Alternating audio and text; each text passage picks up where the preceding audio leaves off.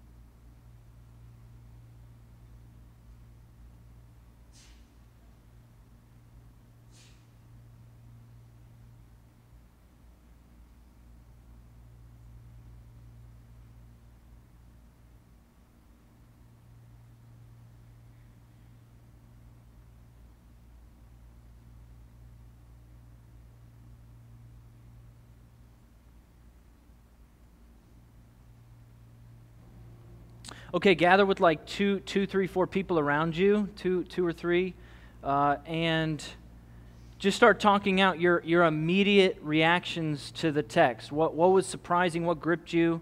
What startles you? Maybe there's a little bit of that. And just start talking out. What do you see? Go ahead. What do you see?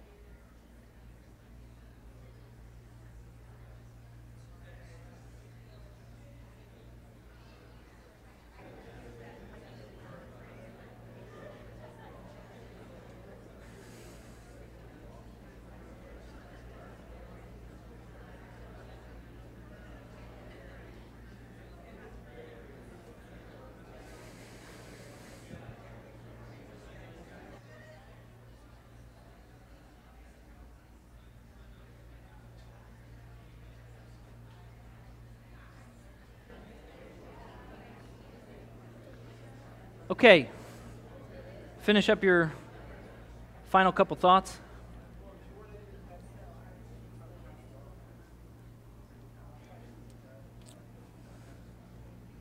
Irby, go ahead, man. Hey, Lucas. Hey, dude. I got a couple things just real quick. Yeah. Well, number one is just I find it interesting that, like, anytime that something happened before this passage, like, there was, like, great joy. You know what I'm saying? This is a very different reaction. Yeah. This is a very and this one, like, there's great fear just running through the congregation or whatever. Yes. And the second thing is just a random, like, it's just very Old Testament. Like, it just reminds me of, like, you know, the earth opening and people getting swallowed up, you know, things like that. So just two observations I saw there. Yeah. Yeah, that's really good. There is, you know, not necessarily great joy. There's not necessarily great rejoicing. And it's important to realize there's no, Luke doesn't make an explicit statement that God killed these people. But he also doesn't make an explicit statement that God didn't kill these people. So there's like mystery that Luke doesn't feel like he needs to fix for the audience here. And it's mystery that existed in the moment. And the community is interpreting that mystery as the timing of this is not a coincidence. And they're stricken by fear about that.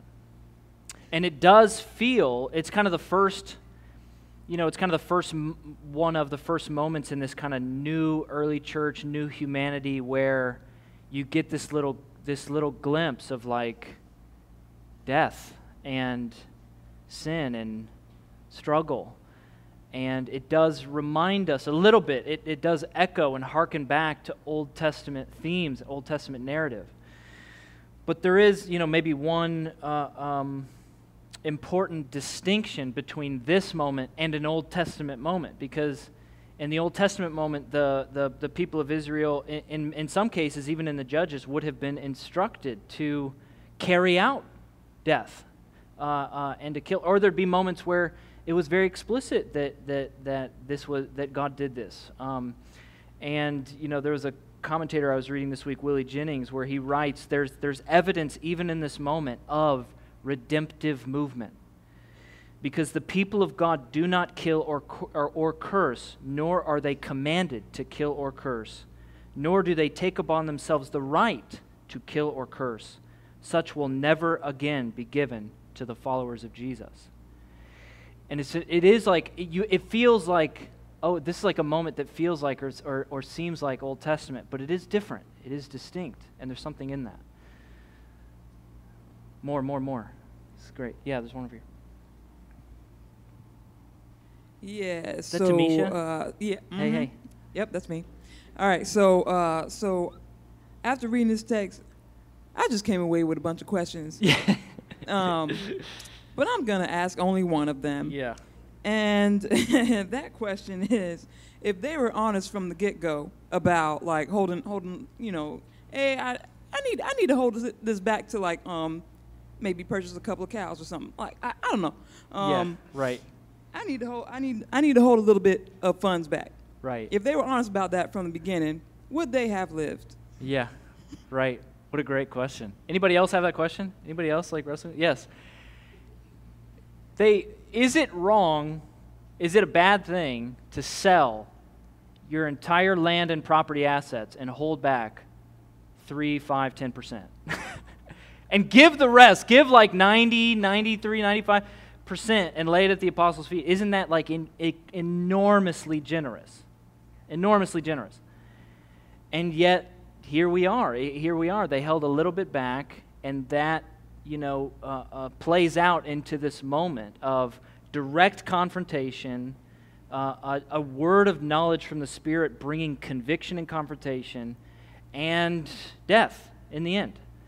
And I think you're right. I think that's part of what Peter is saying to them. He's almost saying, "Wasn't this yours to steward? We didn't tell you what to do with this.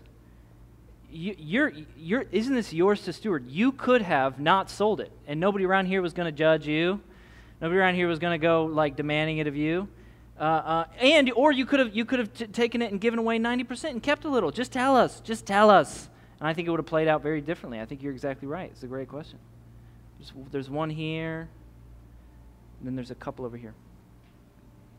So, like, I was thinking about that also, and Mateo was telling me that, like, right before this, I guess Barnabas had, like, sold his land. Yeah. And so it made me think about, like, what they call him out on is, like, the line. Yes. And, like, I know for myself, there's been lots of times, like, I've seen other people who are, you know, much stronger in their faith make a decision and go, oh, I need to do that. Yeah. That's the righteous thing to do. But I'm not at that point. I need to confess that I'm not there. Right. And that that's not my heart. Right. And get the help that I need, like, the confess your sins and pray for each other. And, and that the forgiveness comes with the confession. But to me, it's more the, like, trying to act like I'm at a point that I'm not and lying. That's so good. The verses right before this where Barnabas, where the, you know, Luke is giving us one another, the second of Acts so far, another little snapshot into the early church community. And it's the first point where he mentions that people are selling fields and land and laying the money at the apostles' feet. And he mentions particularly Barnabas doing that.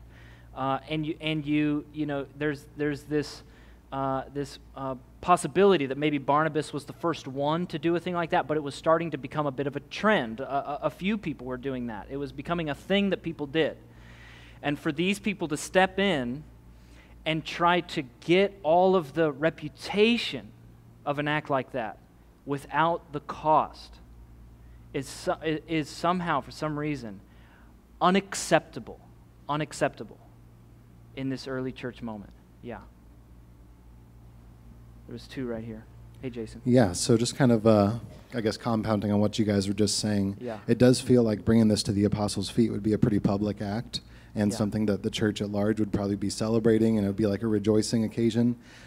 But doing it in a dishonest way is kind of causing the church to celebrate a falsehood, you know, whether it's, like you said, whether they have the right to steward it a certain way or not, they're presenting it in such a way that, like, the church is celebrating something that's a lie in a sense. Yeah. Yes. And so it's, I'm sure that's something that the Lord would want to convict and kind of root out. Right. But also it doesn't seem like Peter just struck them dead or something, but that they heard and kind of had that reaction. Yeah. Yeah, and the church is celebrating a falsehood, a lie, and the confrontation to it is not, why did you lie to me? Why did you lie to us? It's, how has Satan so filled your heart that you would lie to the Holy Spirit? Not me, not the, yes, me, yes, us, but primarily, why would you lie to the Holy Spirit? Why would you conspire to test the Spirit of God? Is that how you see lying? Usually? Is that how you approach people about lying? Usually? Hey, just, I don't know, I just saw Satan filling your heart a little bit, and I just wanted to have a conversation, I just want to have a dialogue about that. I want to have a dialogue about that. No, it's very, very confrontational. Yeah, right here. Did you still have one or no? You good? Okay. One over here? There's one over here. So, you know, a lot of times people say that the phrase, faking it until you make it. Yeah, fake it till you make it. Right, except faking it here makes you dead. Makes you dead. and so that's pretty problematic. But, you know, I just want to point out that there's this, like maybe to us it's different than it is to them, but there are so many ways in which we pretend or lie or fake like our own sense of integrity. Here we go. Yep. And so we do that in any sphere possible because we deeply want to control, like, the narrative of how people see us. Yeah. Because how people see us is like super important. Like, we don't want them, like, sometimes it's a sin thing. Sometimes it's a, you know, there's some things in the back of your closet that you don't want people to see. But a lot of times it's just this sort of, like, natural reaction to, like, appear to be more successful than you are, appear to be more intelligent than you are, appear to be more about an issue than you actually are. Yeah. And, you know, this seems extreme, but if we apply it to that feeling that I think we all have, then it at best puts us at mortal danger. Yes. Yes. Because the Holy Spirit also sees and is not impressed. Yes. By the ruse, by the facade, by the veneer. Yes. Amen. Can we get there this morning? Can we do this? Can we do this? Okay, this is it, guys. This is where we want to go. I'm going to jump in. I'm so sorry. But guys, can we get there? Can we do this? Why are we not all dead right now? Right? I had a meeting with a microchurch a leader a couple days ago, and he just had this little phrase he said in the middle of our conversation where he said, "Man, people have skeletons in the closet, and their skeletons have closets." Can we get there?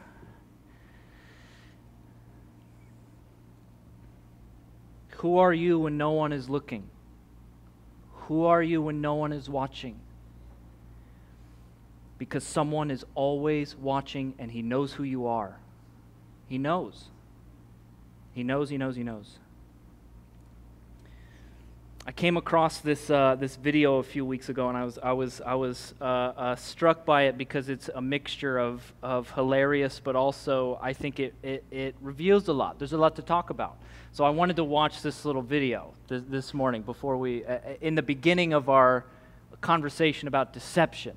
Want to have this little video. So let's watch this together. Sometime. Would you maybe try to steal a bottle of wine or spoon some people in the park? Would you run around screaming at people trying to be seen, trying to be noticed, trying to get attention? What if no one is watching? No one is watching.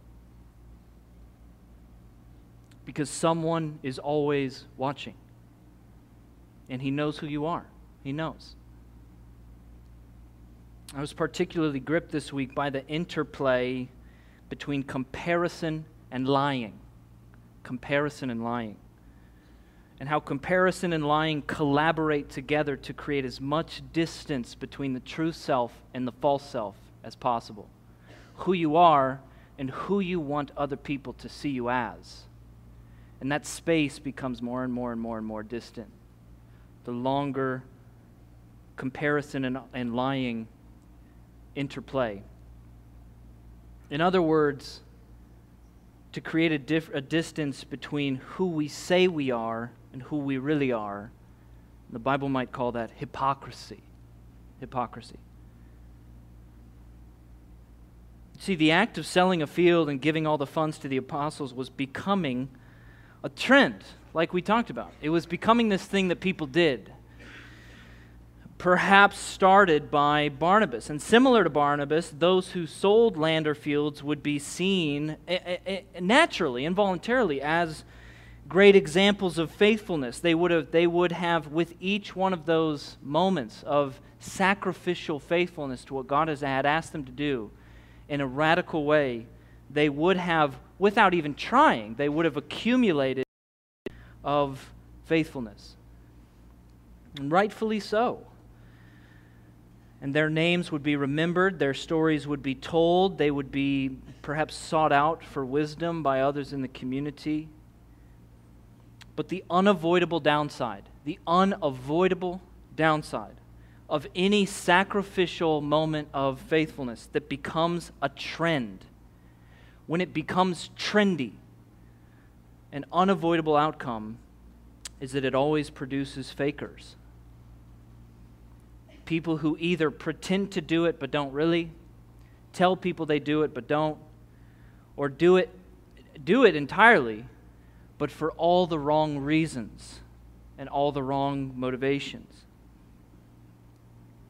Over the last about 4 years, I've had a lot of people donate cars to ministry, and that it's happened more to ministries that I'm involved in and me personally than almost anybody I've known, and I think it's attributed somehow to I have this little side hustle doing stuff with cars, and then people know that about me, and then they think if there's a car in my life that I want to donate or give, the best person to approach is Lucas, because I have this little Craigslist stuff I do that goes wrong half the time and goes right half the time. There's really no magic to it. I just only tell people the times it goes right. So then people think I have a gift. So honesty, right? Vulnerability, perception. I'm trying to get there with you. I'm trying to get there.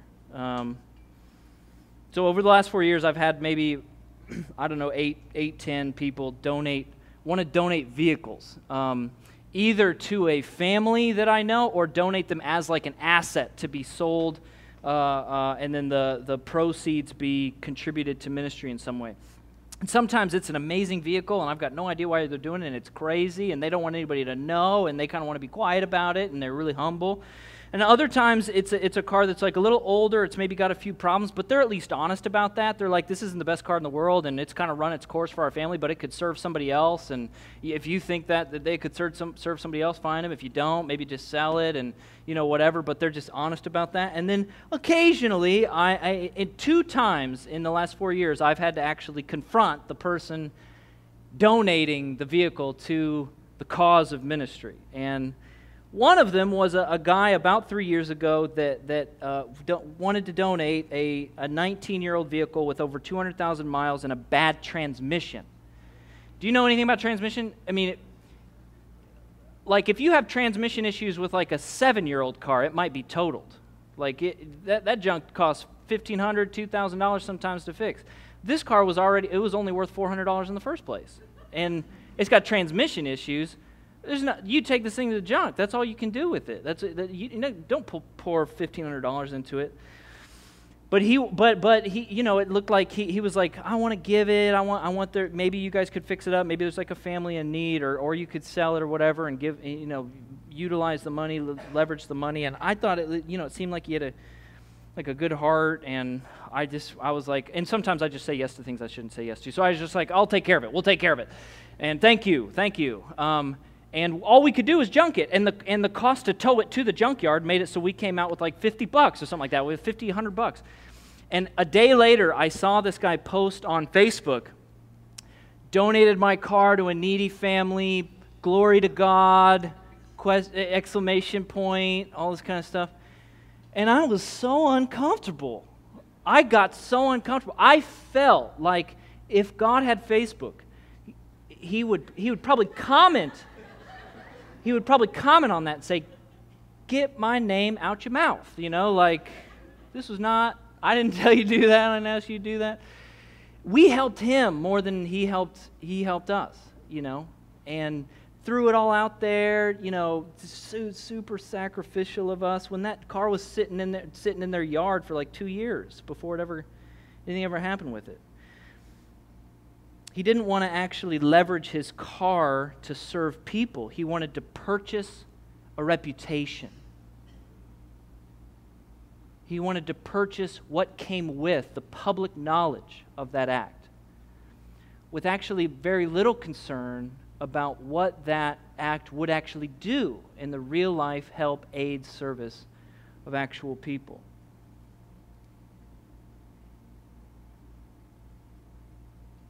Maybe even acquire a little bit of respect in the communities that he was a part of, maybe try to acquire a little bit of spiritual authority in the communities that he was a part of. And in this case, in this moment, you have this couple, who are submitting themselves not to Jesus, but to a trend, and using their land not to serve others, but to purchase a reputation. To acquire for themselves a reputation, not to love and serve others in an open-handed way, but to gain something with it. And not just to gain something with the giving, but also to hold some back, just in case something happens. We just need to protect ourselves here. So through and through, the keeping and the giving is really actually all about the holding up and perpetuation of the self. To purchase respect and legacy. And the logic behind that unavoidable reality of pretenders is comparison. The logic behind it, the seedbed of it, is comparison. Measuring and discovering and pursuing your own worth and identity and value in a community by comparison. By looking at others, comparing yourself to others, seeing what's celebrated in others, seeing what others like, instead of receiving and discovering your worth, value, identity from Jesus.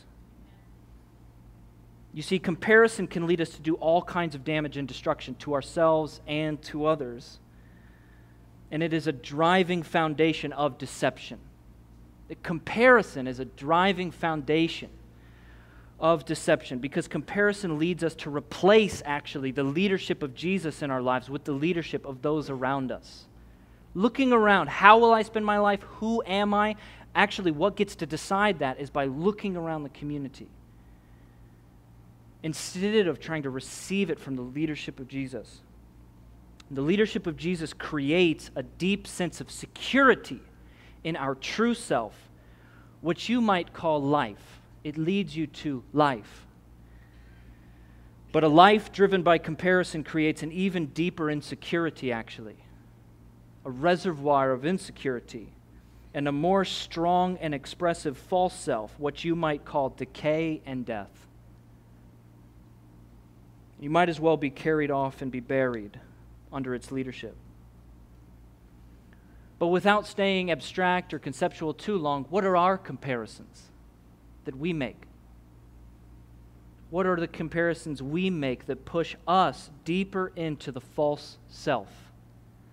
What are the things that we look around and we feel pressured by? And we feel like people value more. And we look at our lives and we're disappointed. And then we feel in that space of comparison, that foundation of comparison, we spring forth deception by either telling something that's not quite the real truth about our lives when we're talking to each other, or we actually start to live into a version of the self that is not me. It's not who God has asked me to be. It's not the work God has asked me to do. But I would feel more valuable if I did it. What are the comparisons we make? See, we can look at each other's leadership. We can look at each other's microchurch leaders. We can look at each other's gifts and expressions. We can look at each other's microchurches. And we can, in our own space, in our own environment, in our own community of leaders, we can create an environment that gives birth to deception. We can create our own trends. We can create our own pressures for each other. And we can create an environment that gives birth to deception. So you might lead a simple house church. People gather in your living room and you're trying to hold each other accountable to missionary life, and everybody's trying to engage in the mission of God, the purpose of God, in spaces that He's called you to. Your workplace, your neighborhood. You might try to find like something you enjoy, some kind of recreational league or something, and you really feel like God is calling you there to try to reach out, try to actually birth spiritual conversations among authentic relationships. You might just lead a little simple house church with a few people around a dinner table, holding each other accountable to missionary life. And God might actually love that you're doing that. He asked you to do that. He called you to do that. And He takes great pleasure in the simplicity of that little house church. Dinner every week and walking with each other in life. But you might actually look around and you might start to feel pressure that you don't have, your thing doesn't have a specific mission that you guys do, like a specific people, a specific neighborhood, a specific thing, an outreach night together, where you're like doing it all together. And you look around at other microchurches that are doing that, and they look like they're like changing the world, transformation, they look like this is just an amazing thing, and you might actually start to give in to comparison. And that comparison will start to spring forth, bud into deception. If you've ever had a conversation with another leader around here and you feel like your house church thing's a little bit lame or something like that, it's just a little too simple and other people are doing these crazy things or whatever, and then people are like, what microchurch church do you do? And you start to feel yourself a little embarrassed. Like you don't quite want to talk about it. Or you actually start to paint it in a picture that isn't quite true. It's budding deception. Bringing forth deception, birthed by comparison among one another. Or you might actually feel the pressure to actually change what you're doing, to do something specific, when God didn't ask you to do that. And He takes great pleasure in your thing that you're so disappointed in. He loves it. And it's probably bearing fruit because He called you to do it and He loves it and He's empowering you. You could go and try to do something else and it's just going to die. It's just going to die because you can't do anything without Him. we'll either paint a picture of what we're doing that's a little bit off, or we'll actually change and start to live out of that deception and create false self of how we think we're supposed to be, how we think we're supposed to look in this community. But you might also lead a microchurch that has a very specific, focused, targeted people that you're really trying to love and serve. You feel like God called you to reach those people, that community, that school, that street, and you're just gathering people around you who feel like you want to reach those people together.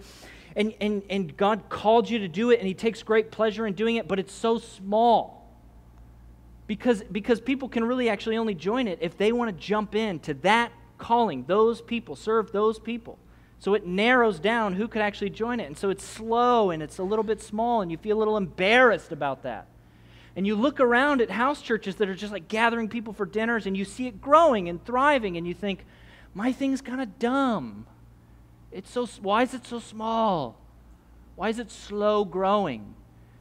And people ask you, people come to, how's your microchurch going? And you know their thing is like, there's new people every week, and people are coming over all the time, and you start to actually paint your microchurch in a little bit different light.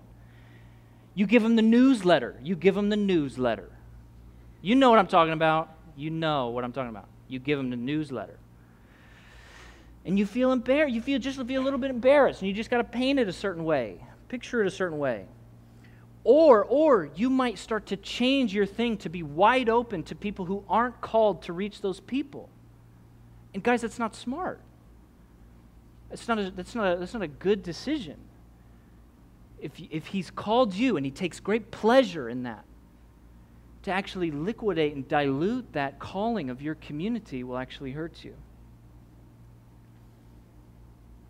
Have you guys felt that? Am I crazy? My crazy town over here? We look around and we start to, if we're not careful, we can lose touch with the calling and pleasure of God on us and compare ourselves to one another. You entertain that very long, and you'll start to feel the buds of deception in you. But I want to just talk specifically, just for a moment, I want to talk specifically to the leaders in the room who are not paid to do ministry. People in the room who have quote-unquote secular jobs. I don't even like that terminology, but people who are living in the vocational world that is not vocational ministry. I understand that in this environment, you particularly can feel a whole lot of pressure in comparison. You can feel a whole lot of pressure like the job you're doing maybe isn't valuable. It's not worth your time. It's just a step on the way to doing full-time ministry somehow, some way, because that's what's maybe valuable around here. Or you might feel like, what am I even doing here? What's the purpose for this? This 9-to-5 I go to, this cubicle I sit in. But I want you to hear me very clearly. If God called you and made a way for you to sit in that cubicle, praise God. Amen. Amen, amen, amen. If you're called to that job, even though it's quote-unquote secular or something like that, whatever that means, if you're called to that place and you're a priesthood in the priesthood of all believers, called to minister as an overseer in that space, praise God, and you do it. And if you do anything else, you're in disobedience. And the beauty and the gift of that work isn't just the relationships that you have and trying to share the gospel with people. Sometimes even the work of your hands is inherently valuable. People need plumbers. I need a plumber right now if you know one. I mean, I need one right now. You know, so it's not just like the relationships you have, the access you have, just like preaching the gospel. Like even the work of your hands is valuable. It creates value in the world. And God doesn't just call people to vocational ministry. He calls people to cubicles and data entry. And listen, if you're in that space and He's gone before you and you go there, you'll actually be more fruitful in your workplace than if you try to quit and move across the country and plant churches. You'll be more fruitful in your workplace. I know people who are more fruitful in ministry in their workplace than missionaries that are in places where they should not be. They're not called to it. And they're trying to do it out of their own power, their own strength, because they're deceived and living out of the false self. And there's no fruit, obviously, because there's an office somewhere with a cubicle where people are waiting for them to finally wake up to their true selves and show up and deliver good news. Guys, around here, I just want to be, I know sometimes it doesn't feel this way, and we don't intend that, but guys, I just want you to know our heart is to celebrate not a specific look or model or image of faithfulness, but to celebrate faithfulness itself. Any version of it. And there's and I think there's people who were dreamed of like middle-class life and 9-to-5 and working and that view of life. And God simply would not allow it and called them into full-time vocational ministry. And it was a sacrifice.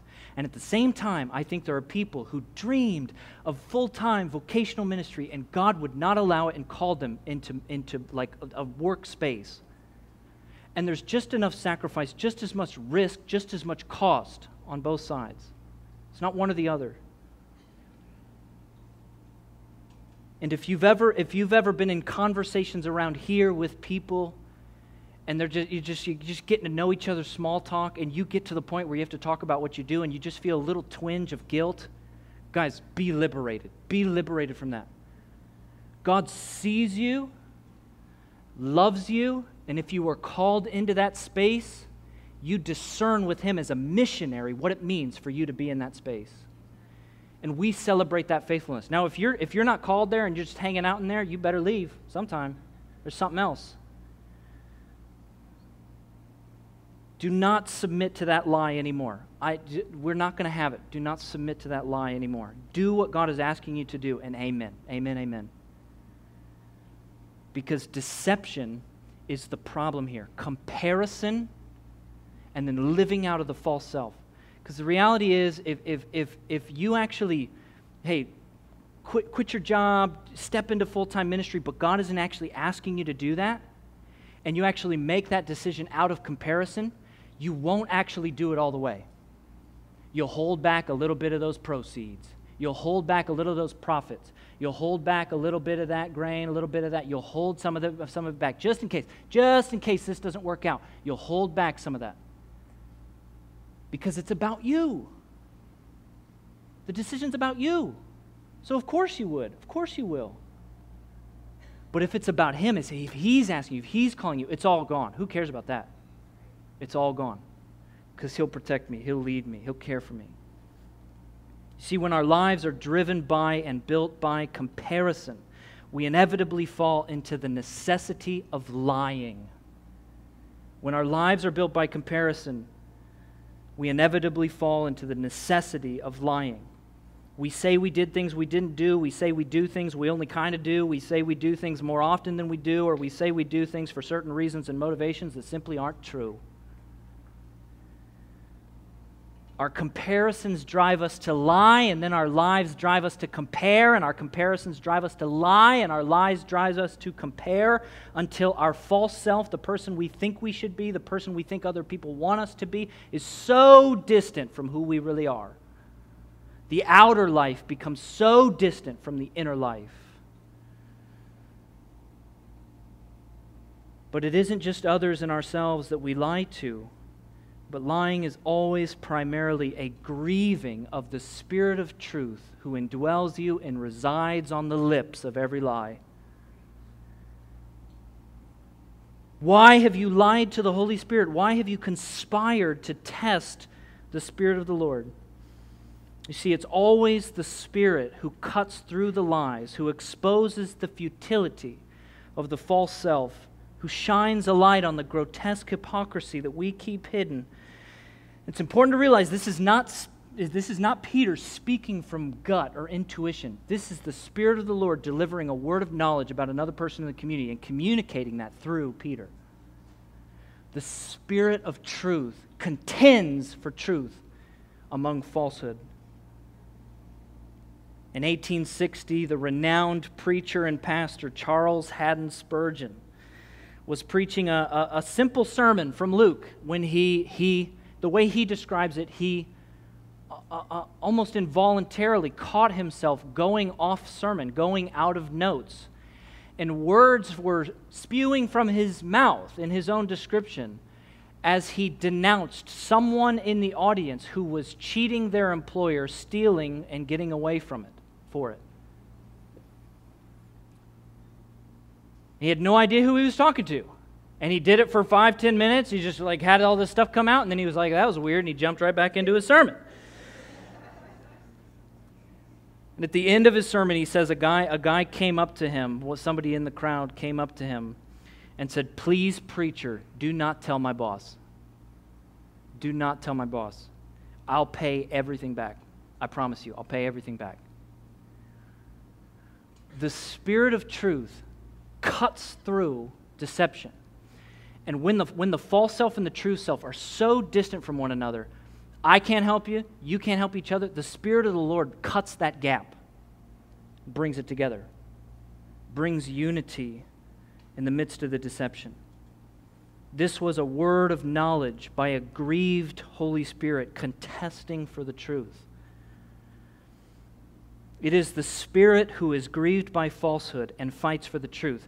That's why the most dangerous place for a liar is a Spirit-filled church. The most dangerous place for a liar is a Spirit-filled church. And maybe the safest place for a liar is like a spirit-vacant community. We're all just doing our thing. No questions here. No questions here. We're good. But you get people in the room and tuned with the Spirit, and you be careful about lying about a complicated relationship with the truth. I'll be honest with you, there's time, I've had real times where I've had it in me to maybe tell a little fib somewhere. And I'd have all this justification and logic around it. This makes total sense. I should definitely do this. And you know what'll come to mind? The next time I'm meeting with LaBria Cherry, Keisha, Melissa, George, Julie, people in my life who I see as like Spirit-filled people, and it's like, I just can't do that. This is too risky. Too risky. Too risky. I mean, my goodness, I don't know if any of you know, but Nancy Hernandez, one of the most Spirit-filled people I know, if I have a lie on me, if I come in the office, I just assume she'll be like, hello, Lucas. Oh, hold on. What is this, you know?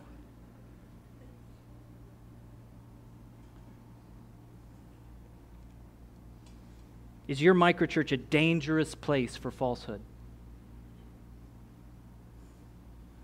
You see, as an overseer of a church, a creative expression of the church in the world, God wants to reveal things to you about your people through the Spirit of truth. Are you open to that? Are you asking Him for that? Are you listening to Him for that? And guys, it's not just for the sake of like rebuke for the sake of rebuke, or hostility for the sake of hostility, or conflict for the sake of conflict. It's for the sake of a radical expression of the kingdom of God, a space in the world where truth is normative in a world of falsehood. And listen, if you're as a leader, if you're like listening to God on behalf of these people, like if they, like just I want to care for these people, I'm pastorally concerned for these people. And if there's anything that you want me to just say to people on your behalf, even if it's just like exposing or realizing something like that, I'm here. I'm wide open. And you might feel like you maybe have a hint at something, but you're not sure. No harm in just sitting somebody down and just being like, hey, can we just talk? I just wanted to ask about this a little bit. I just want to talk to you. How are you feeling? How am I feeling? Whatever. You don't got to come in hot. You don't got to come and be like, I see a little bit of devil in your heart. Can we talk about that, you know? But if you feel like a strong word, you still have to go in with humility. I may be wrong, but the Spirit of the Lord just has this impression on me right now. I just have to tell you about it. I just have to be a faithful conduit of the Spirit of God. Are you creating a radical countercultural space where it's more awkward to lie than it is to tell the truth? It's more awkward to hide than it is to be authentic in the community. A safe place for authenticity. And as leaders, we lead the way in creating that environment. You might want that environment, but it's never going to happen unless you start to set the tone, unless we start to create that environment where it's safe to be vulnerable and authentic. And at the same time, you create that environment, And sometimes people still hide. Sometimes you'll confront people and say, listen, is that really the price you paid for that field? We're a grace-filled community. Just be honest. Just be honest. And I think if they would have been honest and said, you know what? Our mistake. We're so sorry. I don't know why. I'm crazy. We don't know why we said that. We had a very different story here. But sometimes people are still going to choose the lie. People are still going to choose the deception and what it offers them. What are the lies we tell? What are the masks we wear? What is the reputation we try to hold up? Do you hang out with non-Christians to hold up a reputation as a bold evangelist, but you haven't actually shared your faith in years? I've done that before. I've done that. And I didn't want anybody to know. I just wanted to keep hanging out with non-Christians and let everybody assume that I was sharing my faith all the time because I liked that reputation. I liked what it afforded me. But I never actually wanted to take the real risk, real cost of crossing that moment with the friends that I walked with. Do you present as a prayer warrior, but you've struggled to connect with God personally in years? Have you told anyone that? Have you let anyone into that? Are you afraid to let people into that because of what they might think, or you feel shame about that? Because, guys, that's all lies. All that's lies. All of it. Do you tell people you do sacrificial ministry and the dangers of the inner city when you really live a block from Armature Works?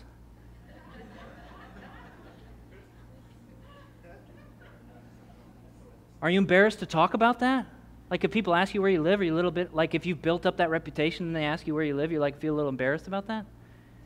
Because you should pay attention to those reactions with people. What does that mean? What does that say? Does anyone know that? Do you feel shame about that? Do you talk a whole lot about economic justice and the self-indulgences of the church, but you personally haven't given in a sacrificial way ever? But people assume that you do because you have these opinions and you like those assumptions about you, that view of yourself that's been built without real cost. Does anyone know that? Who are you when no one is watching? Because someone is always watching, and he knows who you are. He knows. The worship team come up.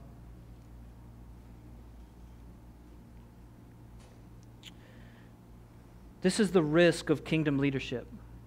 We just have to be honest about that. This is the risk of kingdom leadership, because every time you step into something God has called you to do, you step into something in a sacrificial way, you step into like a moment of costly faithfulness.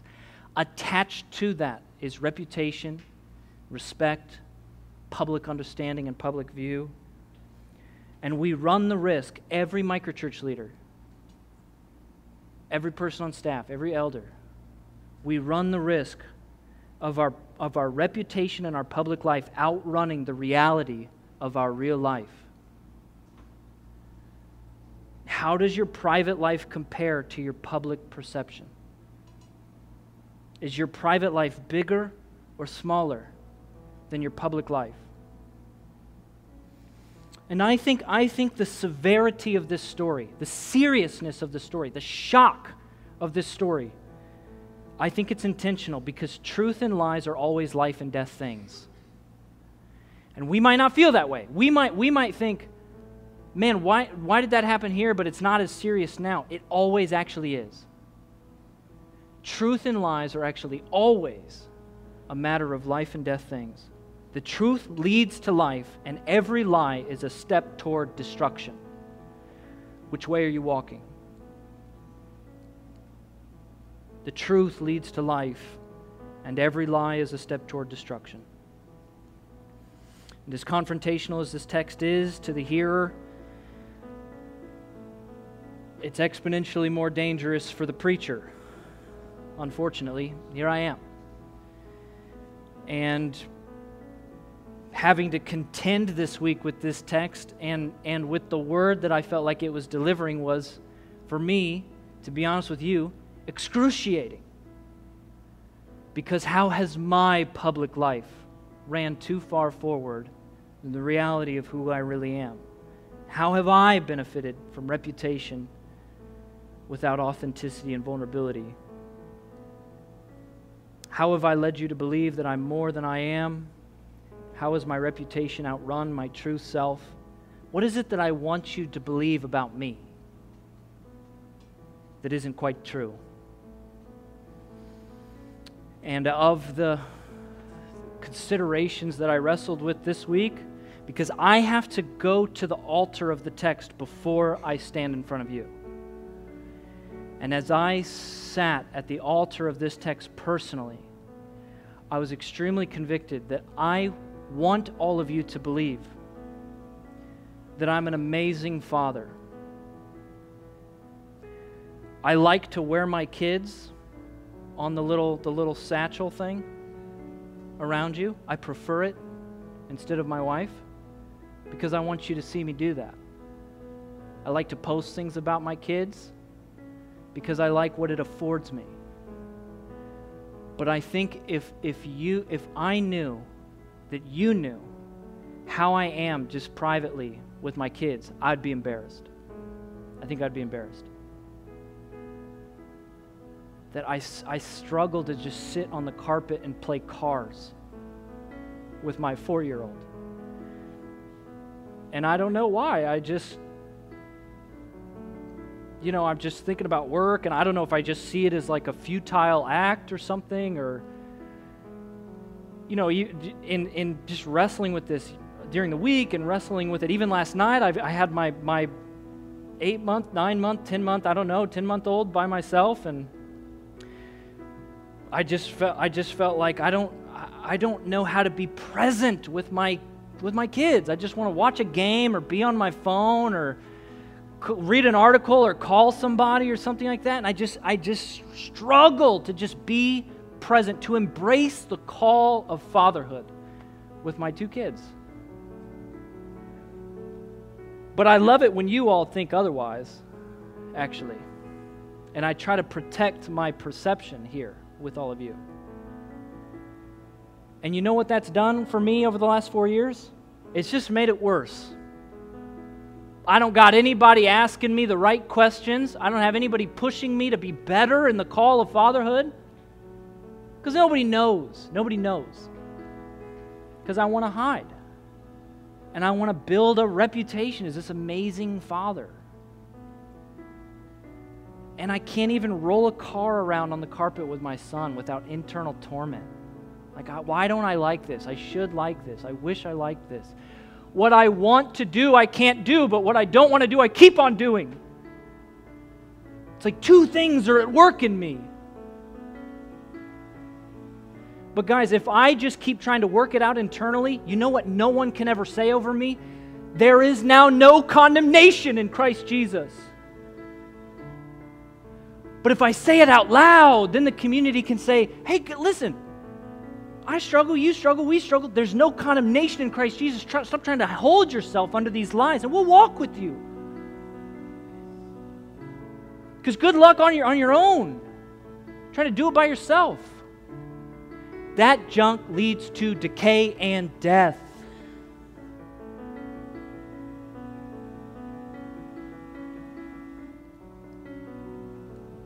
What are you hiding? What are your masks? What's the reputation you want that you fight hard to uphold? What's happening in your private life that you'd be embarrassed maybe if people knew?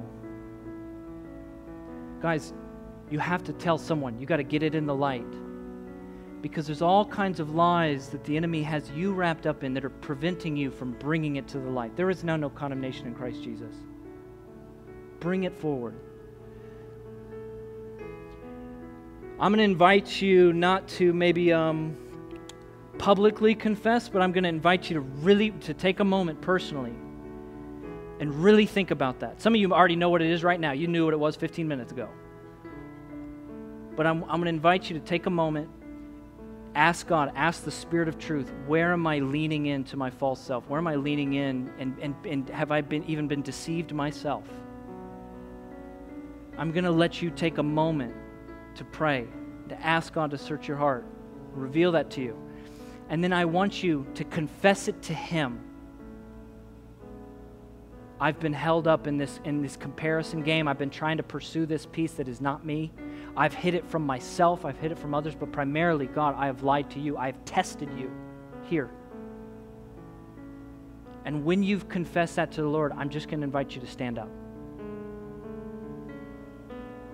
And as the room, pockets of the room stand, we're just going to be in this wave of the destruction of the false self in favor of the true. The destruction of lies and deception in favor of truth, grace, mercy, and authenticity. And in that place, when we've confessed first to God, then we can come forward to the table to remember there is now no condemnation in Christ Jesus. And after you've confessed it to God, guys, don't let it go very long before you tell another person, before you tell someone else. Maybe somebody who really needs to know, should know, someone in your community, someone in your life.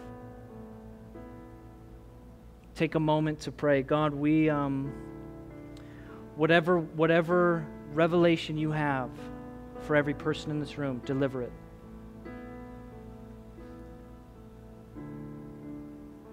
We rest in your sovereignty and in your zealous commitment to truth. And so, God, any falsehood in the room, lift it, break it. Expose and give courage.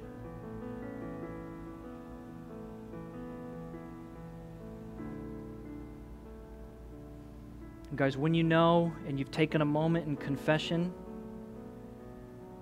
as everybody's heads are bowed, eyes are closed, feel free to stand as a way to stand up into the truth and the light of authenticity.